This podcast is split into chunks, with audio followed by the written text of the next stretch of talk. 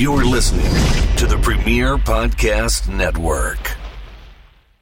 Hey, friends, before we get into today's episode, I wanted to tell you about my friends down at the 10th Ward Barbershop in downtown Pittsburgh proudly serving the historic 10th Ward in Lawrenceville and the surrounding areas. 10th Ward Barbershop is a full service barbershop offering quality haircuts, beard trims, and hot shaves. I can attest to this personally. I went down there to see my buddy Kane today. He shaped me up oh so nicely, gave me a laser beam part in the top of my head. I look fantastic, and he didn't take a ton of time to. He is literally the best that I've ever gone to. Trust me when I tell you that. But you also don't have to take my word for it as much as I want you to. WWE superstars like Bray Wyatt and Corey Graves have all stopped in to see Kane at his barbershop, and they will tell you the exact same thing. Now, right now, as much as they like having walk ins, uh, during COVID time, they're only accepting appointments. So the best way for you to get in to see Kane or any of the other fantastic staff at their shop is to go right onto their website at 10thwardbarbershop.com and sign up for an appointment. That's 10th 10th Ward Barbershop.com. You can find them down here in downtown Pittsburgh. Stop in and see Kane and tell him that Goober sent you. Peace and good morning, world. Welcome to Foundation Radio. My name is Adam Barnard, and thank you so much again for joining me on this lovely Tuesday morning. Before we get started on the show today, I want to give a quick shout out to my buddies Ron and Alex Stud over at Between Two Studs. I had a chance to sit down and have an interview and conversation with them, uh, which actually just airs today as you're hearing this episode. You'll hear it later on today in the feeds. I'll also be posting that episode as a bonus piece of content on this feed as well, so you can check them out. I really enjoyed getting a chance to sit down with them and telling some really wild stories, and I think you you will too. Today, I got a chance to sit down with my dear friend Dan Colon. Currently, he's working in California for NBC Universal. Dude's got the dream job. He's also got a really incredible backstory, one that I really felt like I wanted to share on the show here and give you a chance to peek inside of his world and see how far he's come and why I consider him not only one of my closest friends, but an inspiration to my own life to live it better. Dan reminds me every day that anything is possible I will forever be in awe of Dan's willingness and ability to get the job done in spite of everything possibly going wrong at any given time. Dan Colon is a really incredible person, and I'm so excited to bring you his story. Friends, let's welcome Dan Colon to the show.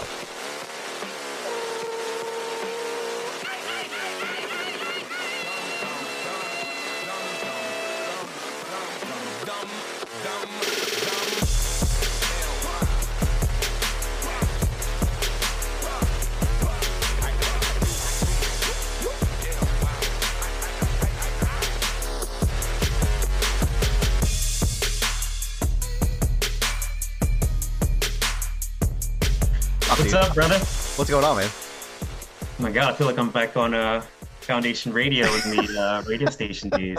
you just you, you don't have the uh, you don't have the generic DJ and the no soundboard anymore. I can see the sunshine. Like I'm sitting here in cold ass yeah.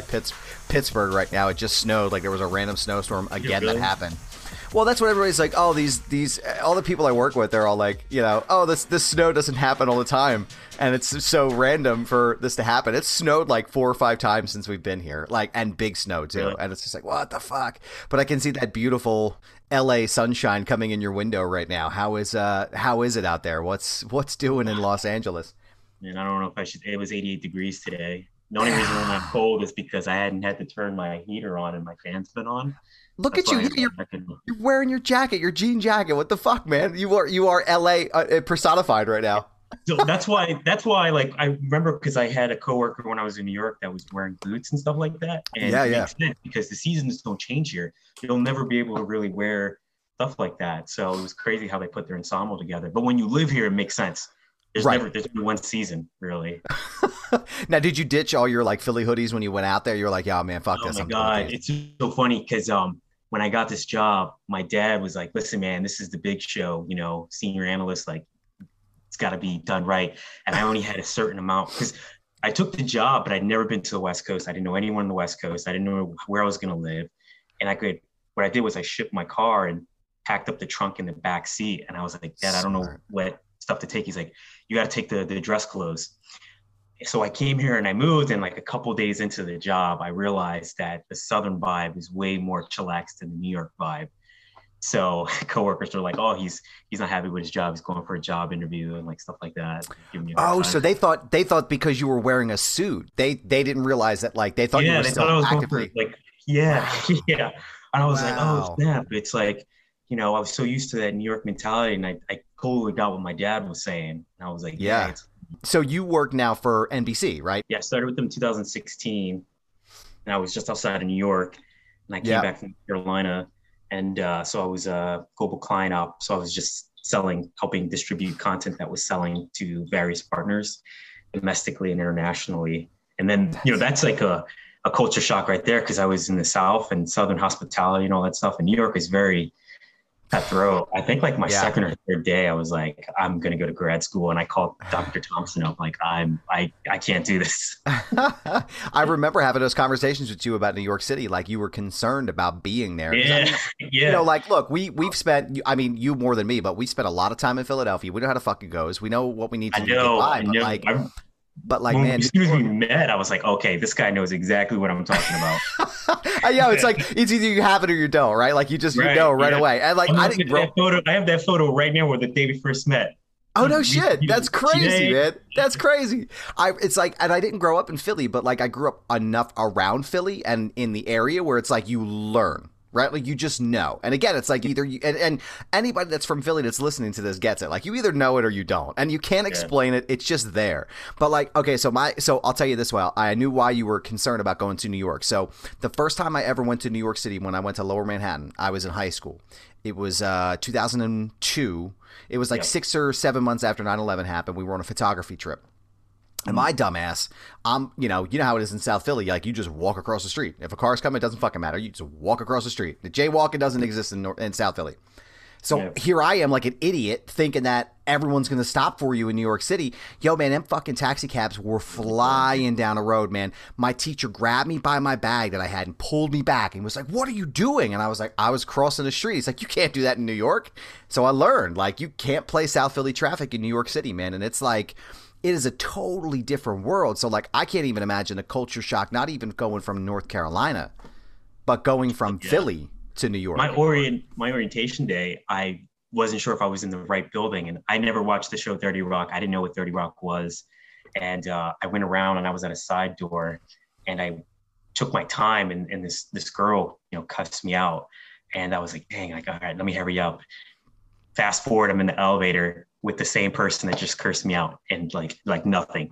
I don't think she ever looked at me when she cursed me out and like whatever. And Oh, then she she went, and I went to the orientation. that was my first like orientation. I was like, oh no. God, dude, I can't even imagine. And it's just, and I know before that you were working with NASCAR, and I know that was a big deal for you because we worked together Yeah. as colleagues, and, and I know it was a really difficult decision. And I oh, and I I know. I remember. I remember sitting there thinking, and I remember talking to you as much as like as selfishly as I wanted you to stay in Yeah. West Chester. I was like, bro, you got to take this job. Like, you have to take this job because it's going to lead you. It's going to take you to that next level where you've been working through your entire life, and and just getting to know you through college, right? Like, I I felt like you always had this really sort of unique story, but not really unique because it's like it's like a come up story. You know what I mean? Like it's like the Yeah. classic come up story, but like I just feel like it's so dope. You know, like it's was- such a cool story to hear you talk about, and I and I was really wanted to, uh, you know, help tell your story on the show because I think Yeah. I think I think it it it's so important for people to hear stories like this because I feel like you could inspire you know not not just not just because you've inspired me but you can inspire anybody who might be listening to this who might be on the same track or might feel the same way you did you know I- I think the best way to sort of start this story is to talk about the time you, Courtney, and I were in a car. Um, I think it was probably like 2011, I think. And I think we were either at Wawa or we were somewhere getting some sort of food. And we saw this dude outside and he was wearing like Ecko clothing. I don't know if you remember this, but this dude is wearing Ecko clothing like it was big baggy jeans, like straight out of 2003, right? That that that unlaced Timberlands, them big Oh, baggy jeans we used to wear. You know what the fuck I'm talking about, man? Yeah, and a big the Uh-huh. big shirt. And Courtney goes, "Wow, that guy's." I forget. She said something like that guy's style is really out, and you were just like quietly. I don't know if you were texting or you just like you you were like, "Nah, that dude just got out the pen." Yep. Courtney was like, "What? Like, what are you talking about? She was like, nah, look at them threads. That shirt's from 2000, the collection, and whatever it was, 2002. Them jeans right there from 2001, and those boots haven't probably been laced up in about 15 years. I guarantee you that guy just got out of a bid. Probably 10 to 15, just got out of bid. And went right back to what you were doing. And Courtney looked at me and she was like, well, how does how does oh, Danny yeah. know this? And I was like, go ahead, tell her, you know? And like, it's yeah. just like, it's just such a wild story. So tell me, like, growing up, like, how did it, how did it start for you? Like, where's the genesis of Dan Colon? Like, where did it, where did Man, it start? Get, so, um, to get back to how I knew that, it was I had relatives that got locked up, but also too, a way to make money was like I had friends that would get locked up or like they needed money, like bail money, or they needed to like get by. So I knew like just giving cash, I'd never get it back. So what I used to do is uh, I used to hold on to Jordans, Nike Dunks, Air Maxes as as collateral. And if so, if they didn't pay me back, I got to keep the sneakers. So that's how I definitely know, you know, when stuff like that would happen. But it was my way because it's like I'm not making that much money, and like I was on my own already. Like, right. That was my way to kind of like, but that's how I knew it was just like whatever they had in the bag when they went in, that's what they're. Is what they came out with. Yep. yep, that's what they took in. That's what they came out with. Yep, exactly. That's it. Was like it was. I think Courtney was just like, I don't know if she was surprised or if she was just like, I guess because I say shit all the time that surprises her. Like, how did you know that? Like, oh yeah, you go to yeah. Kim's down in you go to Kim's down in Huntington and, and Kensington yeah. and get your, your hair faded for five bucks. You know, that that bag was the was the giveaway. When the bag yeah. was set it all, because I was like, I know that bag.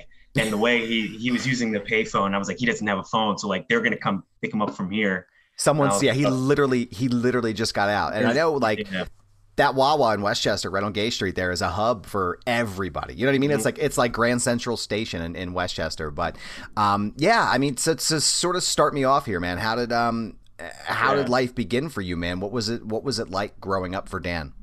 Honestly, it was it was kind of bad, but you know, now it's like, oh man, I can't believe I was so hard on myself because I, I didn't know. One day I I became an adult and I look back and I, honest to God, there's half the things I, I don't even know who that person was. So it's like a mix where I just want to beat the crap out of myself. And then at the same time, too, I just want to shake that guy's hand because I don't understand why you're just so going headstrong, not asking for help and stuff like that. Because my mom had me when she was 20. She already had my older brother. And my dad, my biological father, left when I was a couple weeks old so my mom was already against it. And like she, i remember she, she was telling me like i was in diapers and nothing else because she had no clothes no money for clothes and stuff like that. And then uh, when i was three my brother was four they had to put us in daycare. And it was just like a, someone's house because my mom had to work. And uh, from the ages of three to five because we didn't know anything about preschool. My mom couldn't afford like you know that type of care. She was just beating the crap out of us tree branches, heels, belts, like all types of stuff. And then when my brother was five, I was four, I had to go back and it was even worse because I, I would cling to my older brother. Right. And, you know, I didn't know it was wrong until I was like 16 or 17 because at home I was getting beat and then you know so so it's like oh that's just what's supposed to happen. It's just the life. And, yeah, it's the it's that yeah. idea. Yeah. So like so where about in Philadelphia did you did you grow up? Like what what section? I grew up in the Kensington Hospital. I was born there where uh that was and then the first place I really remember was uh B in Cambria on Orange okay. Street. That's where um, I know my mom lived somewhere else not too far, but then we were there. My grandma was on B Street. And then from that, then we moved to the Boulevard and then I moved to near Frankford and Harbison, which was more of the Northeast. And then, you know, yeah. that was like, uh, that's where you met some cool kids. And then that's where we met some racist kids. Cause like when I was growing up in 92, that was when segregation really started happening. Like I remember down the way, you would see Italians, Irish, but they were kind of split. So everyone had their own way. Right. So I didn't know Spanish, so I couldn't hang out with the Puerto Rican kids. And I looked white, but the white kids knew I was Puerto Rican, so I couldn't hang out with those kids. So I hung out with Oh, so you were you were like a loner. You were like yeah. a loner right off the bat. So, man. That's crazy. And now, I was what's... really short. I'm the shortest of all my uh, siblings except my sister. So So what's it so like I guess paint me a picture of what it would be like on on B Street like as a kid. What what would I, like take me through take, take just kind of help me paint a picture for somebody who's listening to this. Like what what is B what is B Street like? Kids kids like even for me like we we you really don't know what's around you. And I remember we just always wanted to leave the front yard and my mom wouldn't let us and every once in a while some crazy shit would happen like my uncle's friends got killed down the corner um, what happened? Was it a, like a drive by or something? I, to this day, I don't know because I was so young. But like, there will always be like something happening. Like it was funny one time I was visiting our grandma, and stuff around there was even worse because I think, I, oh, man, I forgot where it was that, that things were happening. But like, the shots would happen, people would scatter, and a couple minutes later, everyone would come right back. Wow. But And that was like daily you know, life. That was Yeah, like daily so- life. Me and my brother would go with my grandma most weekends, and we knew we, we better not say anything because if we tell her mom and dad that something happened right near the house, she'll never let us come back again. And my grandma was with it too. And um, we got robbed a couple times. There was one time, uh, something I always remember was uh, two, uh, someone came through like the chimney, and my mom came down, and uh, we're, we're all barefoot. We're running down the steps. And it was one of those steps that you come down this way, and then the doors actually under the steps that go to the basement. My mom's with the gun and like the guy's trying to get through the door. And she's telling us to run down the block where our, I think our great grandmother lived. And we like we were barefooted and we just ran there until the cops came. And then another time a guy, there was a side, my little brother was just born and there was like a we had the windows barred in our in our room and it was four of us in one room. And my mom's getting out of the shower and this guy was trying to lift my little brother so he could put him on the uh, side of the roof or like the side because like it was weird because like the window was right there. There's like a little like awning Opening. type thing, Yeah, yeah. but it wasn't so he like was awning, physically trying to move. He was physically trying to move your infant brother yeah to the roof the yeah yeah yeah. so he could get my in. mom, yeah, my mom screamed, and uh, to this day, I just remember blacking out. Like I'm such a, I was such a bitch. I just How old? were- How old? you? That's not a bitch thing to do, though, man. I mean, you're He was like, I was. Uh, some dude is trying to put your little infant brother on the roof. Like, come on, the, the first thing happened when I think four, and then that happened when I was like five.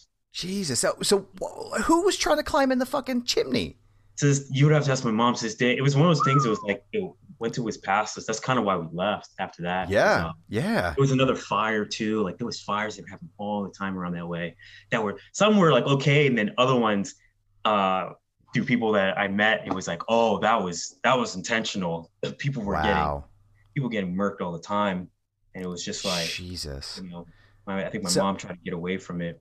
Yeah. So then you you move to another neighborhood. You move to the north, sort of northeast area of Philadelphia, which is down on Rose, Roosevelt Boulevard. Is the one you're referring Yeah. to down there, right? Not Yeah, I'm familiar. From, uh, Bridge and Pratt, where the Frankford terminal was. Yes. and then- Yes. that was kind of like that was fine. It just it was weird. It was just like some people accepted you for who you were, some people didn't. But I always tell people when when you're short and you, Yeah. you're not athletic and you're not smart, you'll you'll see everyone's true colors because I was like, yeah, I, I never had friends. I always got picked on and contrary to now for the longest time, even when I got to NASCAR when I was 18 or 19, I would stutter. I had a slur problem. Like I was Really? just- yeah, yeah, yeah. That was like one of the main things that kids would use against me where I would just lose my shit and just jump over and start fighting and stuff like that. So you So- scrapped. You scrapped a lot. The first time that ever happened, it was a bigger kid, like a chubby kid, and he pushed me around. I wanted to be his friend. And my mom, I'll never forget, she gripped me like on my shoulders so tight. And she whispered in my ear, she's like, if I don't fight him, don't come home. The parents came, we talked it out, I shook his hand. As soon as I came through that door, my mom and dad whooped my ass. And what I realized was I'd rather get beat up by a kid than take, you know, get beat by my parents because that's gonna hurt more. Wow. Well, So why did they beat? became I don't this- understand. Why did they? Why did they beat your ass? I, you know, I, I kind of get it because uh, like it was it was a rough area to grow up, and I I think I my parents was short. They, wanted you to defend yourself. They wanted Yeah, you to don't, defend don't yourself. I got you. someone's friend because then I guess like maybe they could like take advantage of it. But after that, it was kind of like a I did like this don't say anything policy, like at, hit first, ask later, because Right. I knew my mom will have my back. It's like I, it just came off to me like that's what they want me to do, and my brother would like my. There was so many times my brother like just wait, just wait, and I, I just wouldn't wait. I would just like whatever. I don't Just- care if I just, just pop off. Yeah. Yeah, because my brother was like cool. He was just like one of those kids that I remember one time we were playing like baseball and like he beat these other kids and then they got their older brother, which was like in the fifth grade. My brother was in the third. And he just he was just good. He was one of those kids, kind of like where I would meet in the racing school. Like they could look at something once or they could see it once and then they could just do it.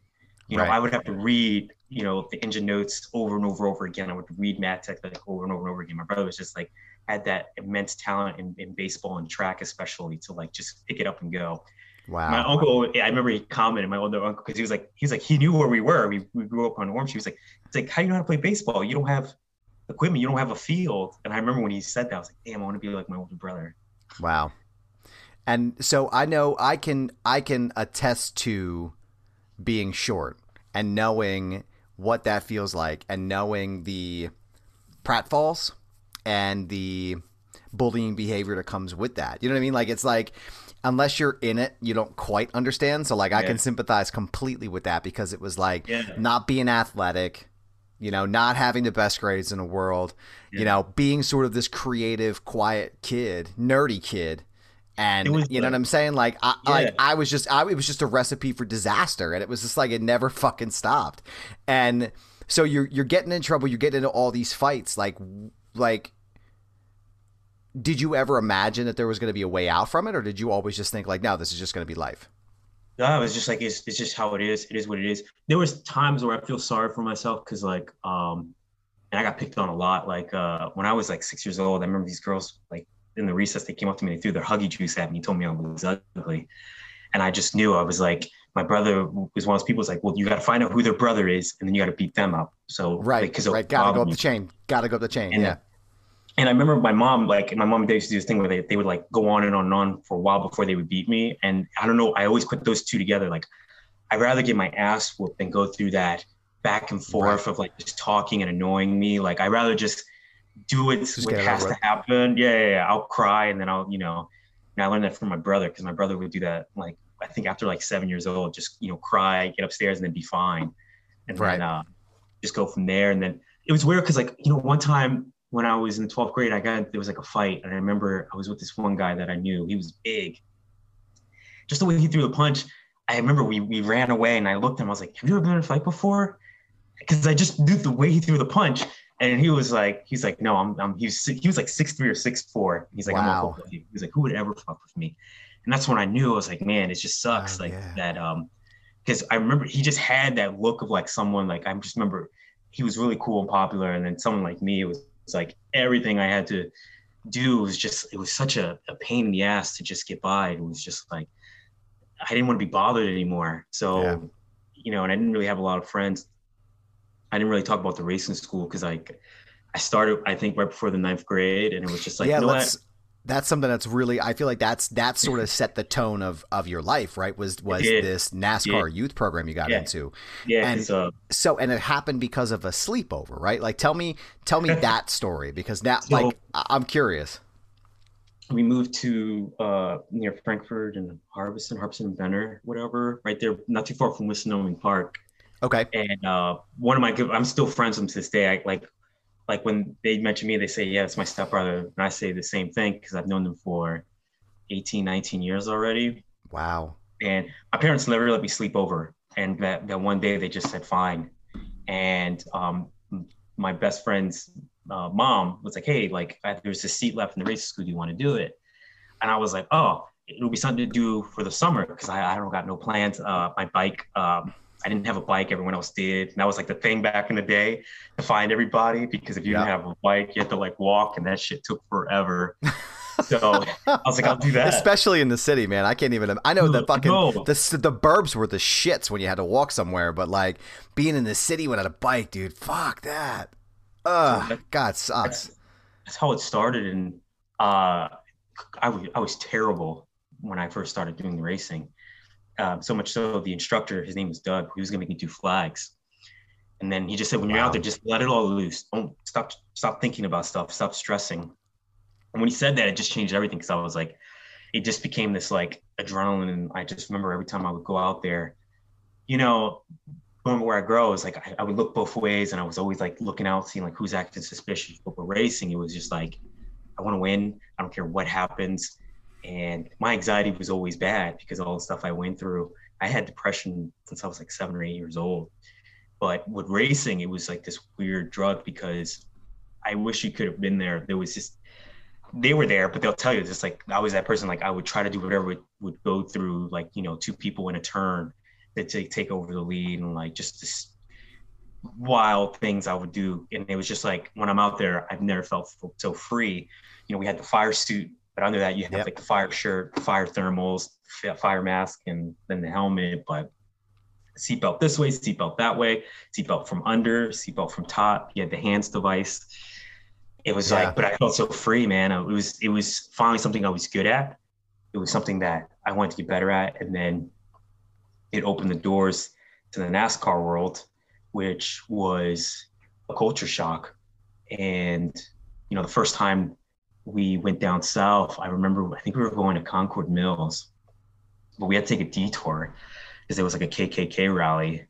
And I'm, I was a bad kid, Wow. you, there was a lot of kids, like the racing school was pulling some bad, like, I mean, cause like I would be on the bus with them when we were younger, when we first started doing like the, the, the, the program, it was called the Urban Youth Racing School. And like, they just, they seen some stuff too. But I remember that was that thing where we were all like, you know, and it's like, we kind of knew about it, but it was like, holy Lord, like this is real, you know? Now, so you so you drive by in now what state were you in? Concord Mills. What state is that? I think this was, yeah, this was North Carolina. So you're in you're in fucking North Carolina and there's a there's a Klan rally happening. so we had to go another way. What And that was one of those things where it's like, I'm just Um, like I'm just blown away by this. Like, what exactly does I've never seen a Klan? I mean, the area I grew up in in, in, in Lower Bucks County, like it just just rife with you know white supremacy and, and Klans Klansmen. But like, what in the world? Like, what did that look like? And then like, what's your initial thoughts? Like, fuck, like if we get stopped, we're just we're in so much shit. Like, what? Like, how do you even?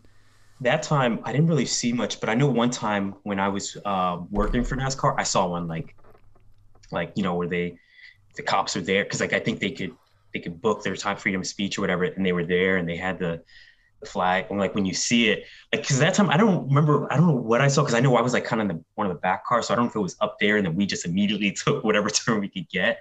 But I know later on in life, I, I saw one and I was there, and I remember, you know, um, kids. I was at Central Piedmont Community College, and I was like, wow, this is real, like a real thing, and and uh, you know, I could tell like they wanted to make a fuss for it. For me, I was like, don't, man, it's just, it's it's just how they are. It's like I, I'll never be able to turn them my way. Just like there's people from where I'm from where I could never have, you know, vice versa.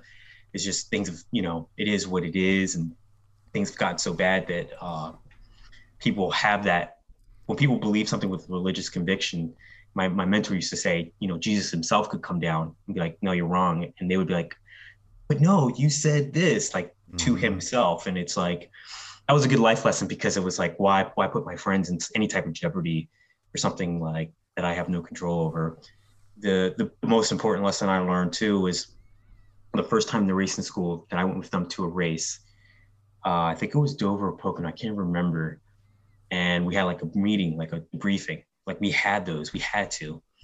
And um, my friend's best friend, she was like the director, and she said, "Listen, when we go there, there's a chance you're going to see things you might not want to see, or you might hear things you don't want to hear." And it was it was such a strong move. I always respect her for that. She said, "If you retaliate, you're done.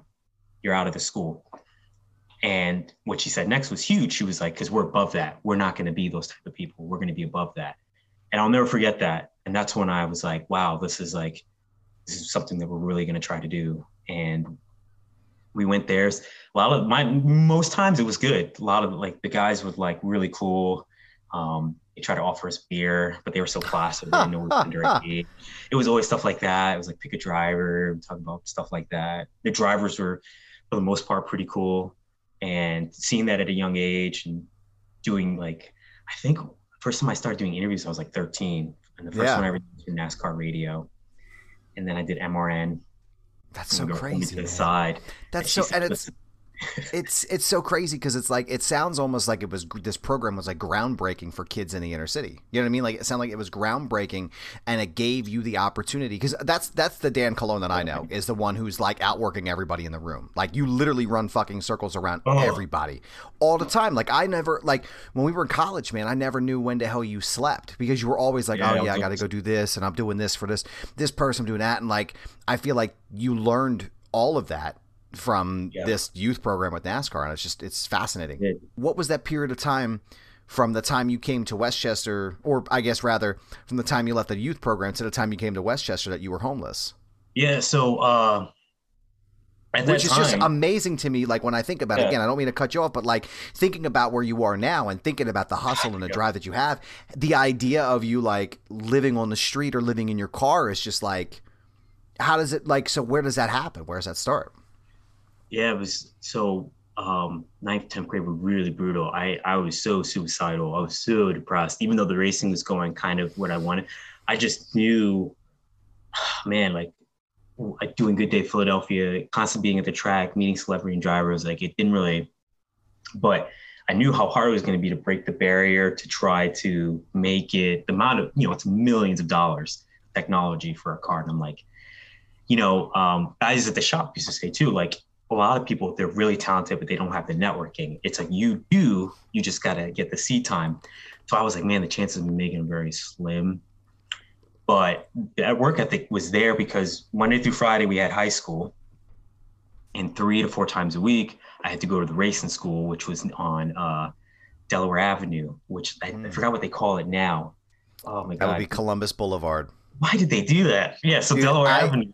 Dude, I have no idea, and I think about that every day. Like I, re- it just was one of those things where like you went one day and it was Delaware Avenue, and then you came back and it was Columbus Boulevard. I was like, what the fuck happened? Yeah, here? but yeah. So that's I would take the 70 to 66 from Northeast High School, Frankford Terminal, then take that all the way to Sprint Spring Garden. Yeah, I would always be there till like eight, nine o'clock at night, whenever. But the thing was, like, if Good Day Philadelphia came or NBC Sports came or something like that, sometimes it would be spur of the moment where we maybe get same day notice. I get the text, and the way that the school was ran, you know, there was only so many seats, and it was like, you, if you don't show up, it's going to show like you don't care. So you had to, right? You know, you and um, they were they were the only friends I had. You know, those but those were my boys. Like I remember like when we were some of them, you know, when I first came into school, we were at the gas station because the bus would pick us up to go to the racing track and Oaks, PA, and we would just share, you know, butterscotch Krimpets, yoo-hoos, because we were all broke, you know, that's what we were eating for breakfast. Oh man. So I was always so happy to see them too. And I knew I wanted to get better at public speaking because I was so tired of like being shy and timid. So I did that. And then I finished high school somehow. I don't know how. I don't, I really don't, because I was going to drop out in the 11th grade. I already had like 100 absences. I had all F's. And I had to swallow my pride and I had to ask all the teachers to give me extra credit work if I could fill up some stuff. And everyone did it but once and she failed me. And I had to do summer school while doing the race in school. And I was already tired because um, basically on Sundays, all I would do was sleep. That's why like I didn't know anything about sports because like the only thing I knew was was NASCAR. That's where right. I was spending time around.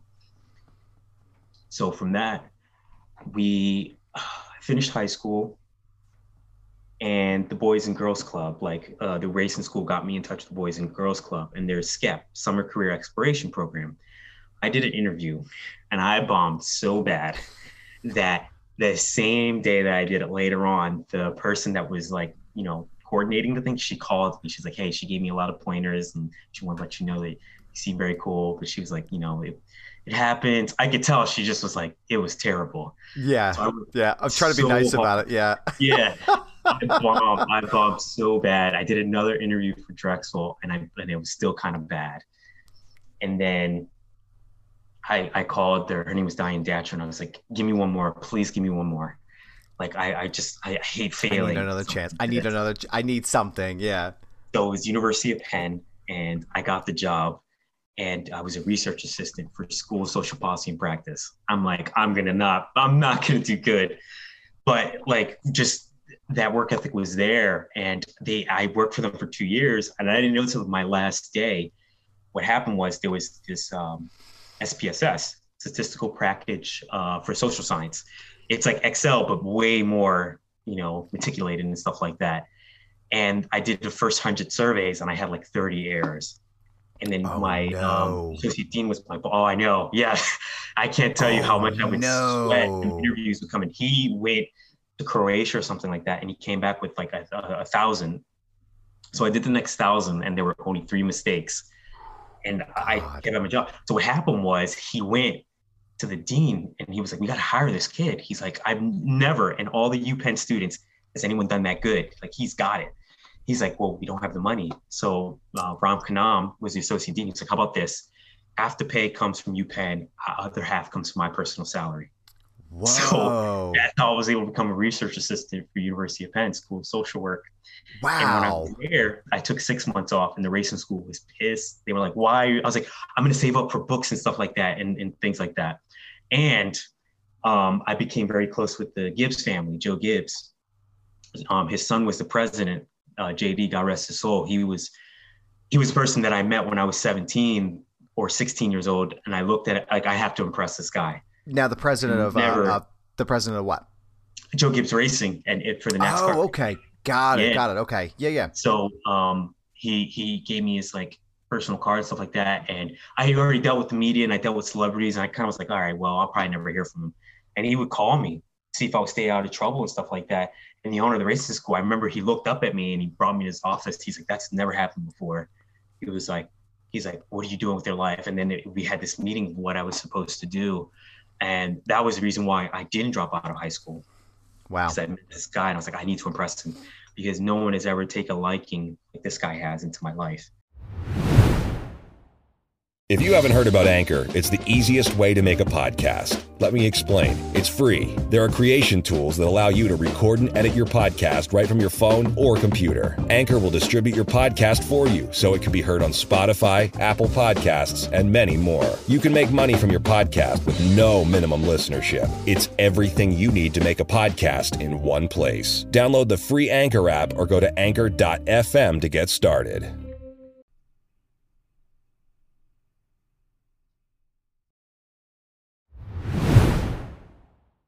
That was when I was at UPenn. I was, man, my biggest fear has always been, which is crazy because like I've been robbed.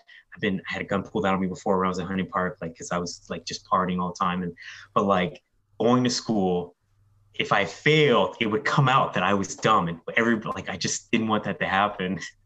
So I took Isn't six months off. Isn't it funny when you look back on that kind of shit? You're Yeah, just like, oh my god, I can't believe I stressed so much about that shit. Like it just, bad. it doesn't even matter. It didn't even matter the way we thought it did. You know what I mean? Like it's just like I remember being so disappointed in myself. You said you were talking about summer school, and I failed my 11th grade, my junior year English class. She was uh, dreadful. I mean, in my defense, this teacher was horrific, and. I failed it, and I remember just being like, "Oh my god, I can't believe I fucking failed a class! Like, I have to go to summer school in my before my senior year of high school, and like, you know, Right. Yeah, it was like, it's half the- over.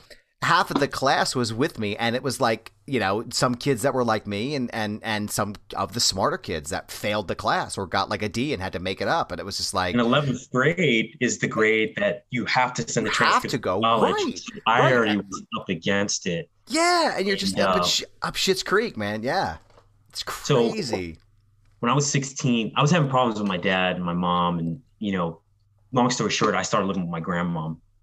So I went from Harbison, Frankford, Harbison, Harbison, Benner, whatever, Hunting Park, right across the street from Knife Hunting Park. And I would go from there to Northeast High School to finish up. And then I remember when I was in 2006, my grandma was moving to the Dominican Republic. So I was going to be homeless. So the Gibbs family paid for my apartment for a year. wow So Wow, dude. that was the next thing that the school had never experienced before. And they did that to finish out that year because every summer we would go down south and work for the team. And I would always get called back to Joe. Like we, we just had this relationship. And JD would always take me out to dinner and like pray for me. And I became some close with the guys in the paint shop because that's where I would typically work. right So I was at UPenn, and now I'm like the school's got this like, hey man, you got to do good. JD's believing in me. I begged, like I just said, fuck pride. I was like, teach me how to read and write, teach me stuff like that. They gave me a practice like placement test kind of thing. right So I was like, my math in English was at like at a ninth grade level. And I'm like, you gotta Oh, like man. please teach me like arithmetic.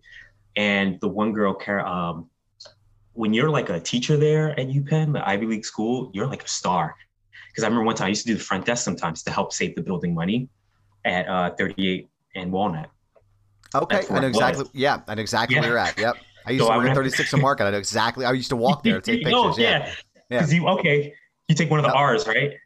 I took the R. Well, it's the Paoli Thorndale line, but I think it's oh, the, they I changed that the, too. Come on. I think it was the R. Do they change? Nothing is the R line anymore. It's like I think it was the R five, right? The R five or the R four, the Paoli Thorndale. But yeah, I would jump. I mean, you know where my career was. It was I would jump in the car, drive to the train station, which was like thirty seconds away from my house.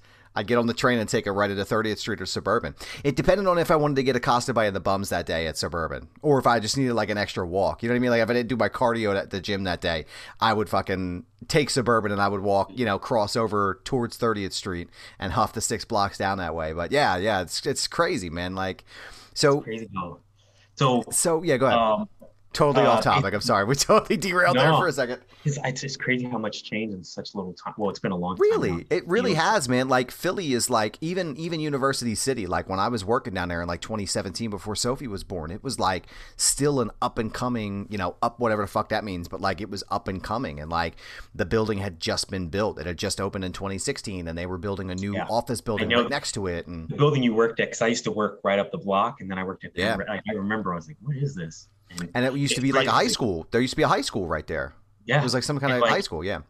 I remember you couldn't go past 40th Street. Like Mhm. I, I could because I didn't give up. You know, what I mean, because I kind of knew, like I was like, you know, the way I dress. Like I just felt like I was fine because I grew up around that type of area before. But then it just kept going back, back, back. Yeah. It became more and more, you know, college students stuff like that. But Well, that was the Um, that was the thing when we went. We would go to this restaurant called I think it was called Copabanana, which is I think on I know where that is. 38th. Is it 38th or 40th? And um, is it? It's not God. What the name? It's it's like Walnut. I think it's on Chestnut. Um, yeah, but it's like 38th or 39th. But they would be like, don't don't go farther Mhm. than like 41st or 42nd. Like don't like stay yeah. pretty much right here.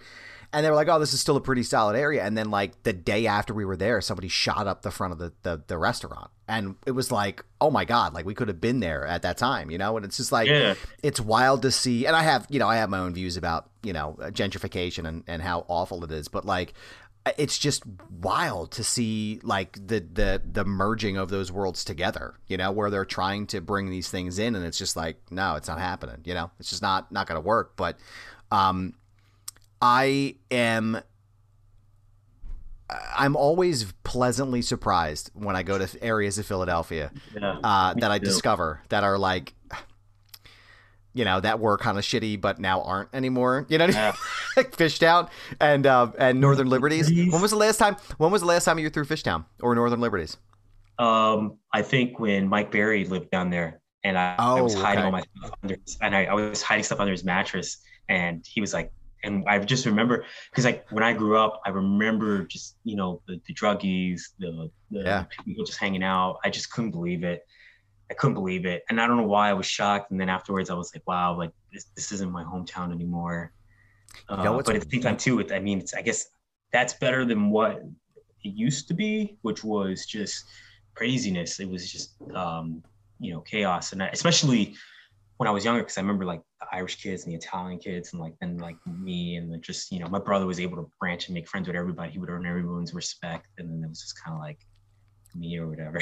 so Yeah, he was like the piece. He was the deal maker, and you were you. Were, he was the brains, and you were the bronze, right? Like you were the guy that was just handling. yeah, my brother was like, Yeah. man, like wait, wait, wait, wait, wait. My brother said he used to love like my fights because like I didn't know how to really fight. It honestly was just throwing. I just I was short, so I would always just like he. I, his thing yeah. was like I would throw these uppercuts, like just immense of like for the body, hit the uppercuts because I was short. I had to get close. Yeah.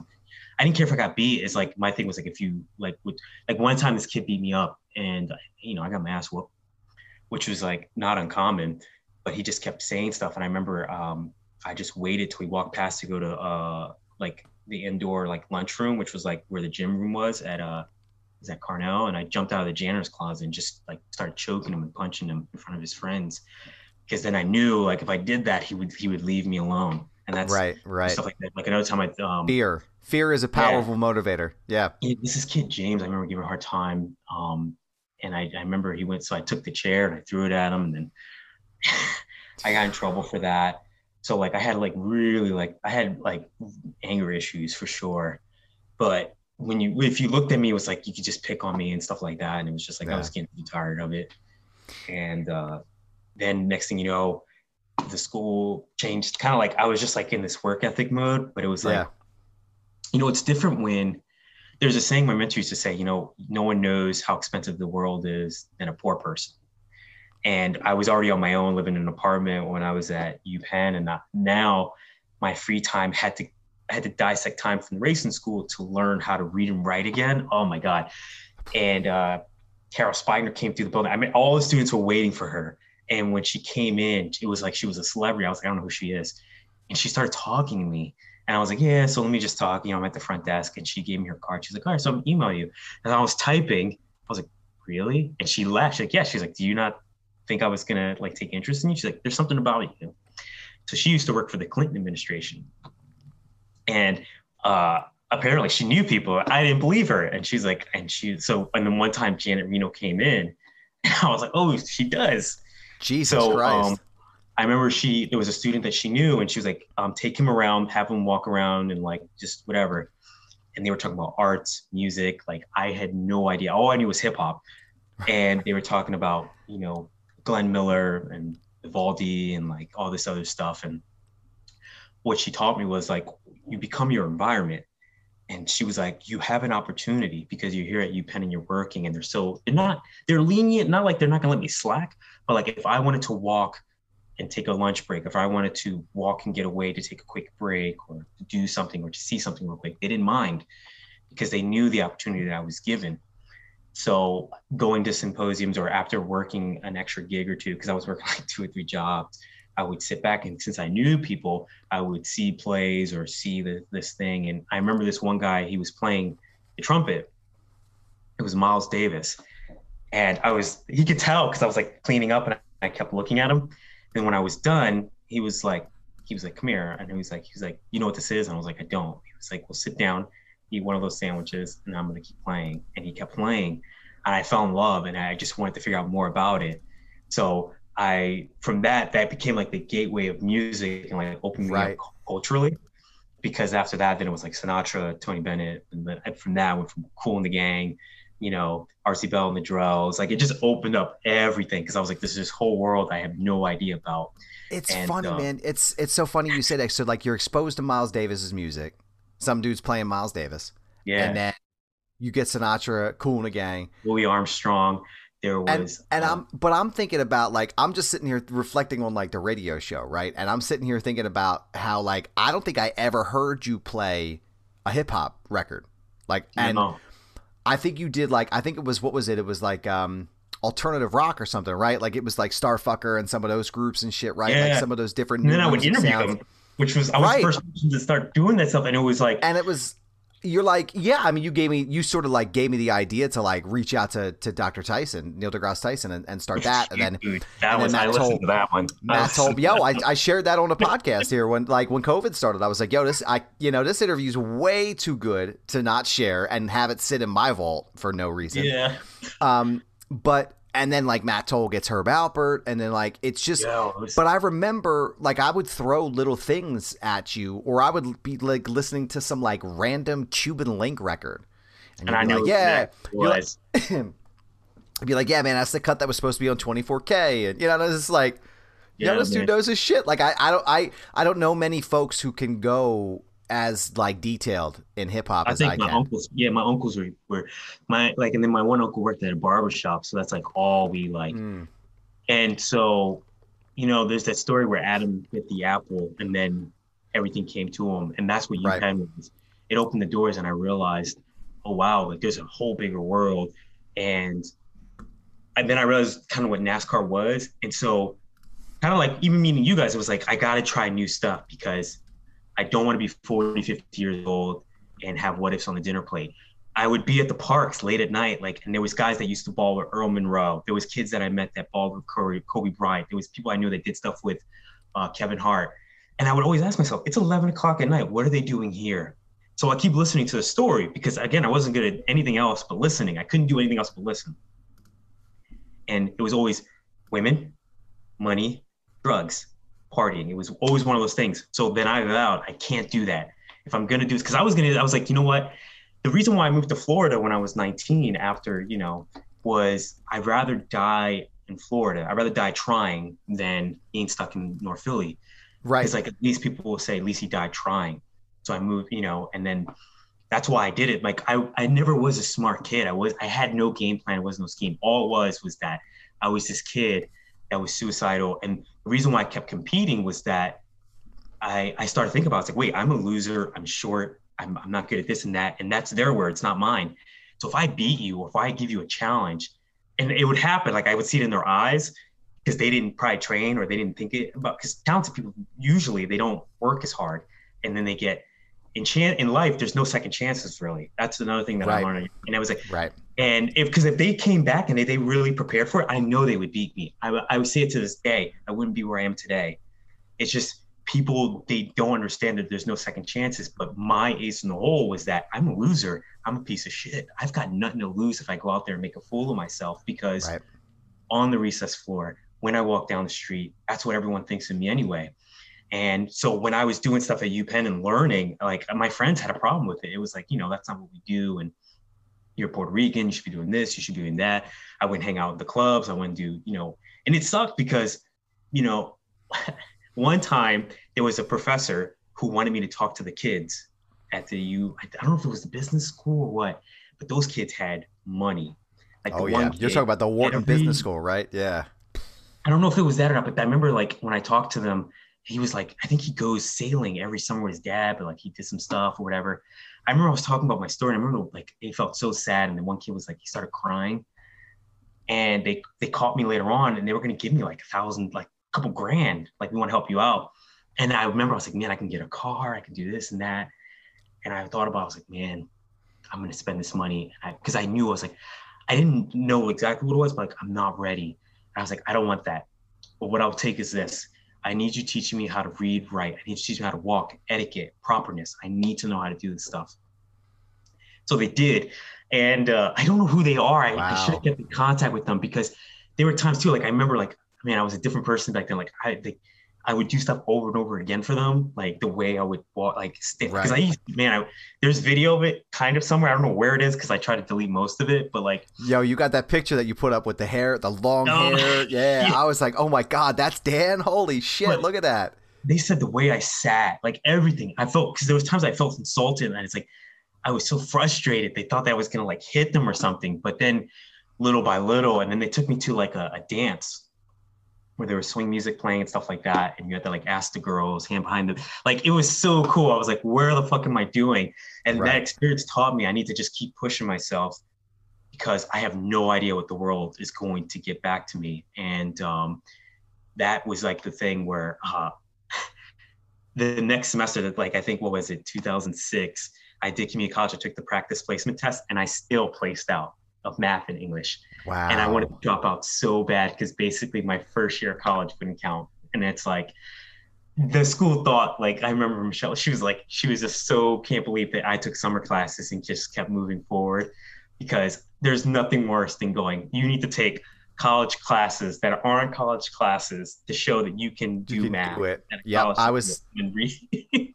the same way, man. I bombed all that shit, man. All Oh that shit when I God. was fucking going It's- through the, the schooling and stuff, man. Go back into the college, yeah. yeah to this day it was like listen man not having meals i'm used to Right. getting fights and stuff like but stuff like that you, you just if, when you come from like inner city and, and it's just the it's just they don't have what it what they what they need to tell students it's just like you're not prepared for it because my thing is like i don't have that brain i wasn't trained for it i never really cared about it how am i going to get there in in a summer like how am i going to, you know what i mean so i just cut the time at the racing school and anything else because i was working i would leave my apartment like six in the morning meet my friend Taj at community college, do the community, and I would always get home like around 11 o'clock at night. The R bus would always be delayed, especially when it was like winter time. I would be out there for like an hour, hour and a half. Like clockwork, many dude. You could set your watch to how many oh times. Oh my god, there were so many bro. times like people would start like I remember there was times where like people were so frustrated they went to fight with the bus driver, so it would mm-hmm. make things slower, and like sometimes the cops have to get involved. And then after having a year under my belt of like college credits, I got an internship with NASCAR. And what they didn't tell me, like the school called me, like you need to show up at the racing school right now. I'm like, I'm in trouble because they never do this. And I was sitting out front and they weren't here. I was like, oh, they're coming just for me. I was like, I am Wow. so fucked. And they said, you got an internship with NASCAR. I was like, I can't, I can't do this. I'm not ready. He's like, he's like, no, you have to. I remember he was eating something. I was like, I was like, why? He's like, he's like, because no kid in the racing school has ever done an internship with NASCAR yet. So it's like when he said that, I knew I had to do it. right. You Right. You have to. yeah, you can't pass that up. Yeah. Oh my God. And I didn't want to do it, but at the time, my uncle worked at a barbershop in front in Allegheny. And it was one of those moments that changed my life because uh, he did my hair, and I was gonna. I always hang out with him. I would hang out with my uncle. He kept me out of trouble. All I had to do was my homework. You know, if I did my homework, I could hang out with him, spend the time with his car, he'd like do whatever. And this guy robbed a thrift store up the block, and so me as a kid, thinking I'm you know in touch, I ran up to see it because the cop was chasing him. When I turned around, you know, he shot himself and he had a three five. He was like, you know, it was a revolver, so it, it just blew out his his, his fucking head off. Yeah, it was like um, you know, just like a mallet to a watermelon, and uh, I wasn't prepared for that. And I remember uh, I was eating wherever the bag of chips I was. I just, you know, I don't know what I dropped it. I couldn't believe what I was seeing. And then I went back to my uncle and I told him. And when he finished the shift, we came back. And when I tell you the smell, like immediately, you know, people were just like, you know, and uh, I told my uncle, it's like, man, I don't want to ever get like that. I had to get out of here. So I was 16 when that happened. And then when I was uh, 18, a friend I knew, he got killed. And then when I was 19, right before it, because I was like, I wasn't sure if I should do NASCAR or not. Another good friend of mine, he got killed. And I was like, I have to go. And before I left, because like I was hanging out with, with, with, you know, kids that were whatever, they told me go and don't come back. And I knew exactly what they were trying to tell me was like, just this is an opportunity. I have to take it on. And, you know, they, I knew why they did it because once you leave, it's really hard to come back. I just didn't know anybody like I used to. And I, I never wanted to know because if I didn't see them, it was like, you know, did they move on somewhere else? Did they move? Did they get killed? Did they get locked up? It just it's heartbreaking, and it's like I got to keep moving forward. And that was the, the the deciding factor for me. So I moved to Florida with like 340 bucks, and uh, we had to stay at Embry Riddle, and my mattress had no sheets, no pillow, nothing. And I actually had to borrow money from another intern. Her name was Shauna, just to get some of the essentials. And when I tell you, I would there was a it was like it's not like inner city, and I didn't know that, so I had to take walk forever to get to like this Dollar General and like yeah. run across this like crazy long.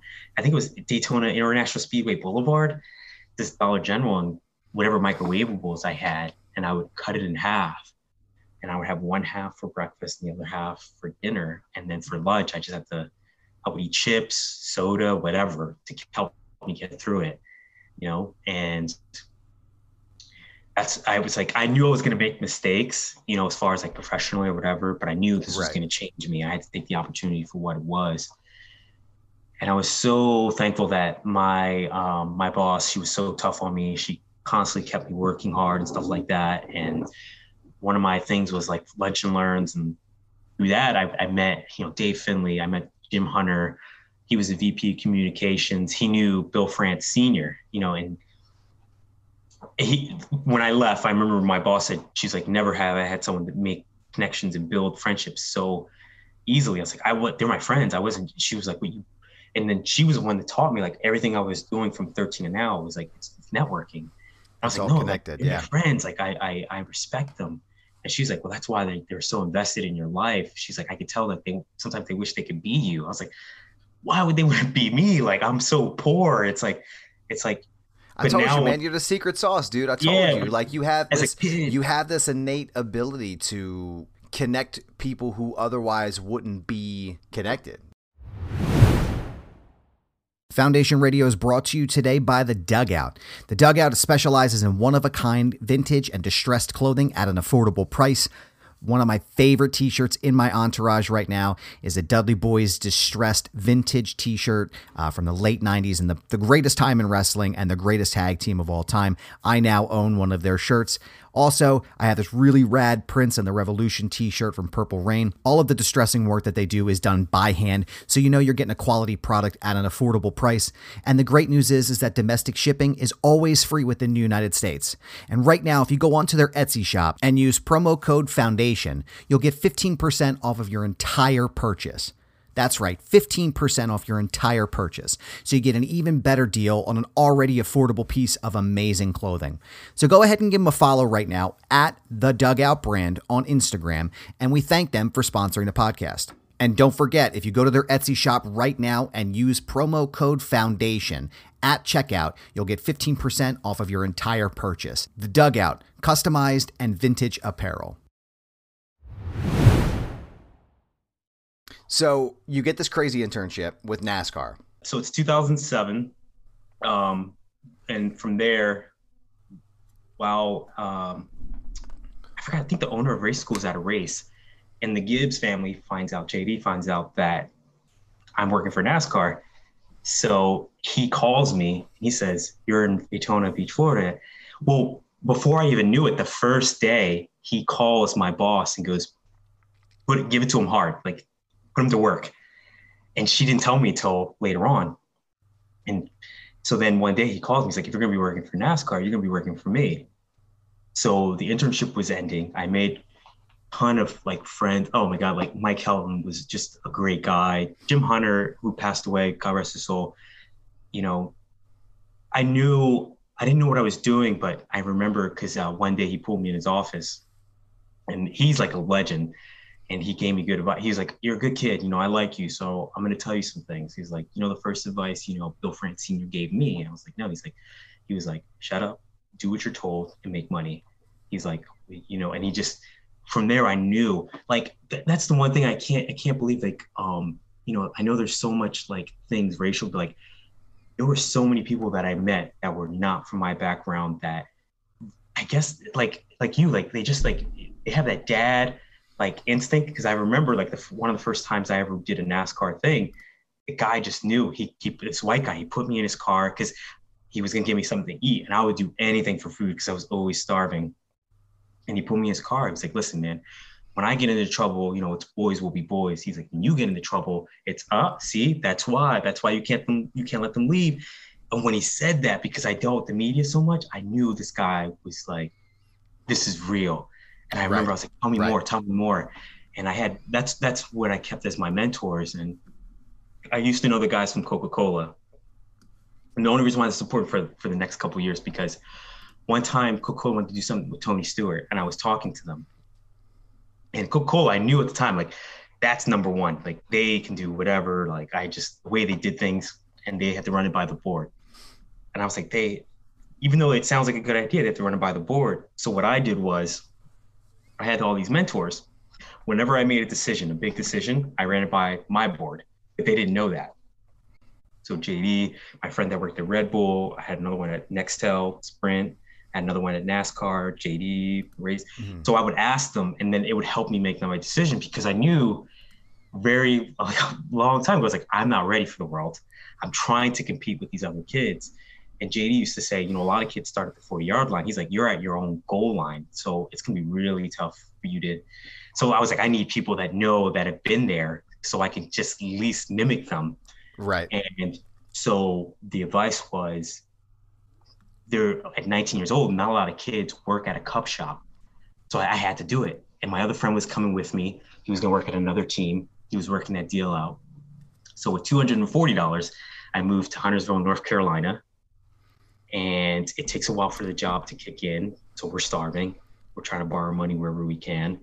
And then my buddy left and he had the car and the laptop. This is where I really learned about like life because I didn't have a credit card. I kind of had a bank account. I had I was always in the negative, so then it would take another thirty six dollars. Uh, yeah, of and, course. Yeah, that's it's like, hey, you don't have any money, but here we're gonna take a little bit more yeah. money from you. You're like, what the fuck? and starving became the, regular. And I remember when I started working at Joe Gibbs. I don't know how they know. Again, it's one of those things where I know because they're a parent, they knew I was hungry. Right. They gave me advance on my first check of one hundred and thirty dollars and I wow. went to go cash it at Bank of America. But because I was in negative so long, it had to take like three days to process. And I had ah. no food left. So when we moved in, there was this expired box of mashed potatoes, and I, I ate it. and I had to go, and I went more than a day and some plus without eating. And you know how you ah. there's that part where you're like you're hungry and like your your stomach slapping your ribs. There's I was past it. Like I was still going yeah. to school. And in, in, in Huntersville, Central Piedmont North Campus, where I was going, I didn't have a laptop. And I had a Wednesday class, and then Friday I would stay late to do all my assignments because I couldn't wait till Monday because I didn't right. have a laptop. So Wednesday and Friday night, I had to walk home every night, and it would take me about two hours. There's no sidewalks, there's no street lights. I could have easily been abducted. I never thought about it until now. it, it, the grass would be knee high. I remember the crickets would jump on me and like all this stuff. And the worst part was I had this book bag with all my books. I had to take everything because I had to do everything in one shot. Oh, man. And uh, oh my god! And I was already not eating. I'm telling you, sometimes the wind would push me so strong, like it would just be like a little breeze. But I had nothing because I didn't feel anything under my belly button. That's Wow. how starving I was. But this time, I just had to wait until that Friday morning, and uh, I was the thumping was happening here, and I remember yeah, passing. I know that. I know that feeling. Yep. Yeah. Oh So then I man. passed out. I remember throwing up, and then I passed out again. And then it was like five, six in the morning, and I remember the check went through finally. I went to McDonald's and I ordered the, the, breakfast deluxe and the whatever, and I ate it so fast that I threw it up right outside the McDonald's. Wow. But I still had to go to work, so I went Oh, straight man. to work. and oh my god, I tried to talk, but I didn't want to know oh my god, my dude. breath. It was oh, it was terrible. oh my and, uh, god. When I finally, I went to Harris Teeter, and I bought hot pockets. And for the next couple months, I would eat And one I hot bought pocket hot pockets. one hot pocket for breakfast, and one hot pocket for dinner. And when I finally made some money, I would eat like those cheese crackers from the vending machine. Yep. And this one guy, again, it's one of those things like when these older men, like, you know, say what you want. Like they, they I know they call themselves redneck, but they were good guys, some of them.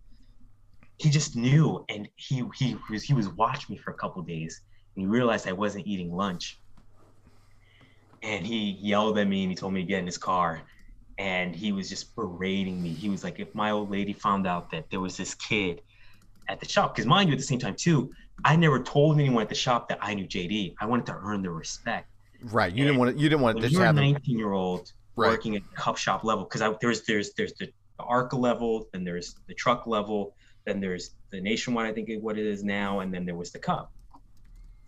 And I was already there, and uh, I only knew people in the paint shop, and they were in this way back section.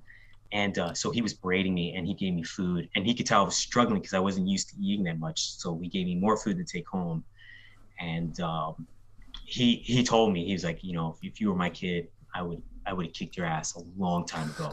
He's like- And then I remember that day uh, I was working. I forgot what I was doing. I did whatever they asked, yeah. and uh, you know, from vending machines, sweeping the floor, to uh, helping with royalty, helping you know marketing. And JD came out, and started talking to me, and all the guys were like, and I don't, they were like, "Oh, you know JD?" I was like, "Yeah, but I don't care." And they were like, "Why didn't you say anything?" I was like, "I was like, I was like, I'm not that type of person." I was like, "I want to earn your respect." And they, I remember they looked. It was like, "Damn!" It's like we, you know, put them through some stuff. And it was, it was just crazy how that happened because I wasn't trying to do it on purpose. It was just like my upbringing was like, you just got to work. There's just You no just have to do it. Yeah. be careful what you have and, and move forward. And I didn't want to bother JD because he already did so much for me. I felt that I went that way, but Right. um, the the hot pockets, man, I can't even eat them now. It, I to this day, I know I have stomach issues because of it. And Because of the hot pockets. yeah, and they told me, and then when people found out about it, like at the shop, Oh man, dude. as a kid, I was so stubborn, and I, you know, my mom always said that you know we're not beggars, our family's not beggars, and that stuff like that. So, as a kid, I never saw what I was doing. The beautiful thing of moving myself 900 miles away to better my life. Why did you want to move to LA? Like what was it an opportunity? Like was it working up the ladder? Like what was it about LA that that made you want to go there? Um, so uh, JD Gibbs actually passed away like a month before I took the job, and I was like, I was so heartbroken, and I never thought I would work and experience New York, and then then to survive it, not even survive, but like then be like, oh, I love New York. I'm never Right. gonna leave the friends and, and and to make it at the NBC level because I was like, man, I only knew NASCAR my whole life besides West Chester. And then, oh my God, New York's so much fun. Like, because no one ever tells you that you can do brunch in the Upper East, go to the Comedy Cellar, and then hit up a rooftop bar right across the street from the Empire State Building in an igloo. And it that was my favorite place to, you know, I mean? like you could do so Right. much in a small Right. amount of time. It was actually my dad. He was like, he was like, I don't know any young man at 32 years old that experiences New York and then LA and then has a, has a hard time settling down. He's like, you know what I mean? Like, if you had to move somewhere else after that, would it bother you after you experience it? And I was like, Dad, holy shit, you're right. Because, and it's true. Even if I like, if I had to move tomorrow to Nebraska, right, settle, I could do it because I got to experience Florida. I got to experience North Carolina twice. I got to experience Philly, New York, and LA. This, this, everything now is just icing on the cake. I never thought right. I'd be where I am, and I never thought I'd do what I do. I never thought, you know, my only weaknesses in my life was was West Chester, was you, Paul, Mills, because it was like, you guys say, hey, Dan, I want you. It's like I want to be back with them so bad because it's just like right. that was the first right. time I made friends not trying to work like outside of NASCAR world. It was the only time I really made good friends like that and did stuff together where I even I didn't know what was gonna happen, you know. Because NASCAR was set in stone, but like the race was station, I don't know what's gonna happen. WC Weekly, I'm running the prompter, I don't know what's gonna happen. Yeah. It's kind of like, you know, but I knew you had to just kind of go with it. And I knew it was the last time to really make yourself evolve. I mean, I was in the gospel choir, hip hop dance, I did the male pageant, I wrote, I wrote, I did poetry. Like I was like, crazy, I just man. gotta get it all out because yeah. And thank God I did. And I always tell people, you know, whoever's listening, like do whatever you can and sleep later. You'll be shocked because now it's like really hard to go with that yeah. six hours of sleep. Yeah. Especially, I mean, tell me about it. Tell me about it, man. Tell me about it. I have no regrets. Besides traveling outside of the country, man, I never thought I'd make it this far. And um, when you moved, I was like, I, I, called you. I was like, dude, you're doing the right thing. I've yeah. been there. You have the the only thing you have that I don't is Courtney and the kids because yeah. you'll see it because if it it's it, you'll see it, it, builds character when you're outside of that comfort zone. You know, if you can learn, I'm meant to say, if you can learn to be outside of that comfort zone, like he used to say, because like they were in football, right. quarterback, there's the pocket, and he used to tell me all the time, like if you could play outside that comfort zone, because you're already good there, you're good at both he's like, there's no telling what you could do in the world. Right. He's like, just remember when when life hands you the opportunity, and the metaphor was the football, you have to take because you're not going to get it like other kids. It's, it's one of those things. Even if it doesn't work out, which I think it will, I know it will. Yeah. yeah you'll totally. you'll go back and like, man, I, I did it. Like it's it is what it is. So when when you look back at your at your life, do you consider yourself lucky? I do, but if you ask my mentors, like people that literally like I oh man, it, they were like roadies. They were like, man, I'm gonna be part of your life. I, I am so excited to be part of it. I'm like, why? But when I came to LA, it hit me like immediately because I was like, this is icing on the cake, and they were like, no, dude, this is just who you are. It's like I'm not shocked, man. He's like, this is just from the moment I met you as this young kid that was baggy clothes and cornrows. It was like, I was like, that kid has it and they were sometimes they were like, man, if I had to go up against you, I'd be in a lot of trouble. But so I think I'm just very lucky. Like if it wasn't for the race in school, if it wasn't for UPenn, and then the students at UPenn putting me under their wing, and then JD, and then paying. Oh, so when I first moved to North Carolina, he paid for my house.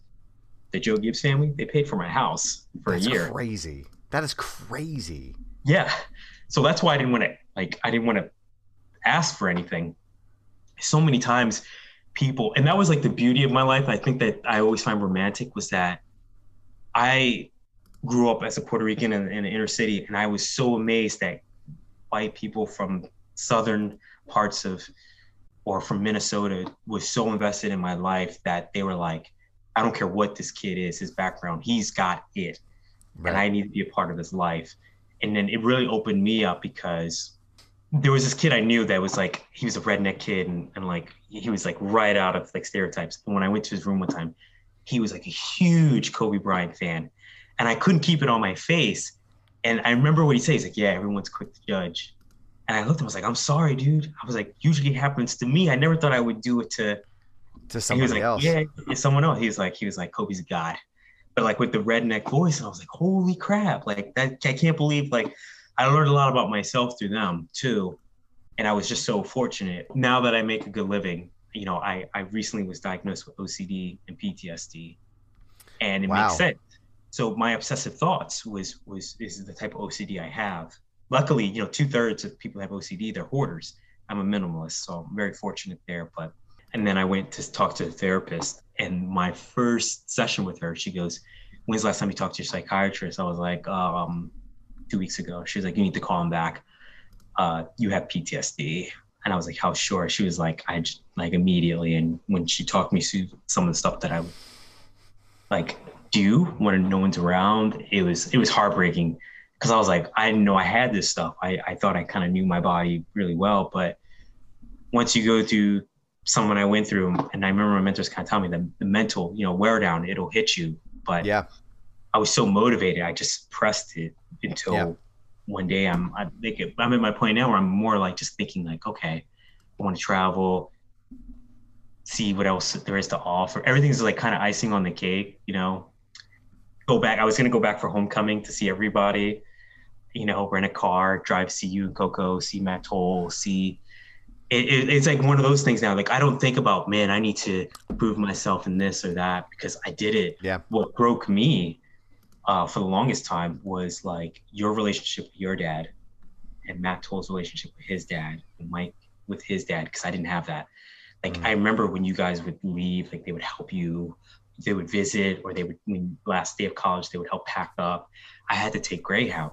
I always had to do whatever was in two luggages. Um, most of the times, I think one time they did, or my sister's husband would help me, and but I, I just it was weird to me how close you guys were to to your dad, and I was like, fuck, like that's something I'll never have. I need to stay strong.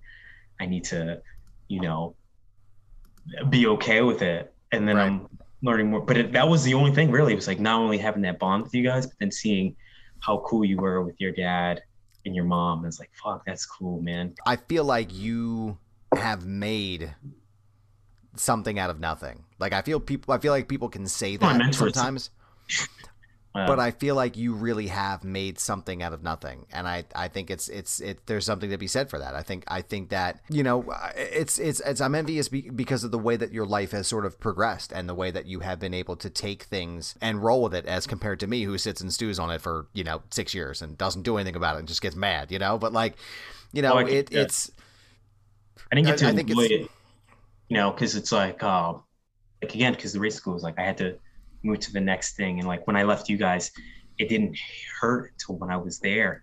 I remember when that's when we got together, and I wasn't. It was like it hurt so bad. I was like, I keep moving, but now I kind of enjoy things. But it sucks because like Right. when I when I look back at that road that I did, it's it's so not not too traveled, and it's like man, like I only have you, Toll, Mills, and like it's it's so like there's a lot of crazy stuff too because like you know NBC was great. I got to work at the Olympics.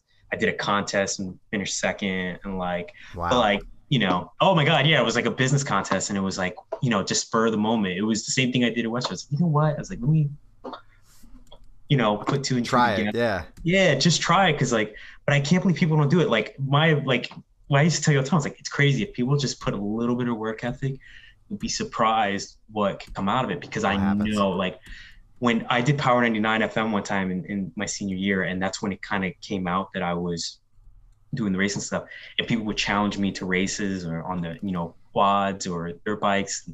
It would be like, yo, yo, you think you're good? You think you're tough shit? Piece. I was like, man, I never said that. I Mm. always knew I was a piece of shit. We used to talk about that. Like we were like Yeah. pieces of nope, you know, no one we had nothing. It was like it's just a little bit of working and putting it together and this just realizing the only thing I knew was like, man, like because of people that I would see at the park was like, there's no second chances in life. It's not like a the NBA playoff game where you best of five. It's like nine times out of ten, there's that one shot, and once you're in, you're in. There's not okay. Next time you can, you can Yep. do it. That's the only reason I got where I where I got. dude it's it's i am always impressed by you and the things that you have been able to do and the things that you continue to accomplish um, I am so glad that you joined me on the show today and gave me the opportunity to uh, tell your story. Uh, and I appreciate it, man. I appreciate your friendship and I appreciate all of the hip hop uh, conversations you indulge me Right. in, even when you don't want to. Um, I'm still sort of disappointed in myself that I listened to that Lloyd Banks song so many times and I I, never played it for you. That Rick Ross disc, like I cannot believe that that was. I thing. remember that time you were playing Cuban Link, and I was like, wait, what? And Yeah, how do you I- know Cuban then Link? we- Yeah. we were, we were drinking the, the what was it? Coke. I was like, okay, I know. Okay, this guy's. And then yeah. yeah. just like Miguel, and I was like, what? Man, Terror Squad was the shit, dude. I love that. I I, I am am a firm believer that that record would have put Cuban Link on the map, man. Yeah. If things hadn't gone the way they did, I, that that record is outrageous. That whole record is crazy, man. Like, well, we could talk about it off air because we can't. Really we can talk about it all day. I know. Can't really, can't really talk about. Well, we can't really talk about Cuban Link and Fat Joe stuff on the air. I don't want to get involved in that. But like, yeah, Danny, thank you so much, man, for joining me. I really appreciate it, man. No, thanks for having me.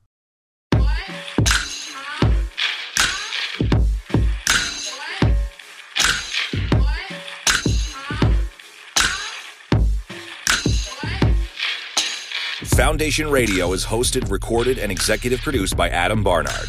The show is also produced by Sam Krepps. Special thanks to Greg Mead, Joe Keane, Geoff Quinn, and Dr. Ruth Almy. Our intro and outro music is produced by Dumb Ugly. Find this episode and our full archive at foundationradio.net. Follow us on Instagram at foundation underscore radio. Be sure to subscribe on Apple Podcasts, Spotify, and anywhere else you get your favorite podcasts. This has been a Foundation Radio production. Butts Carlton, proprietor.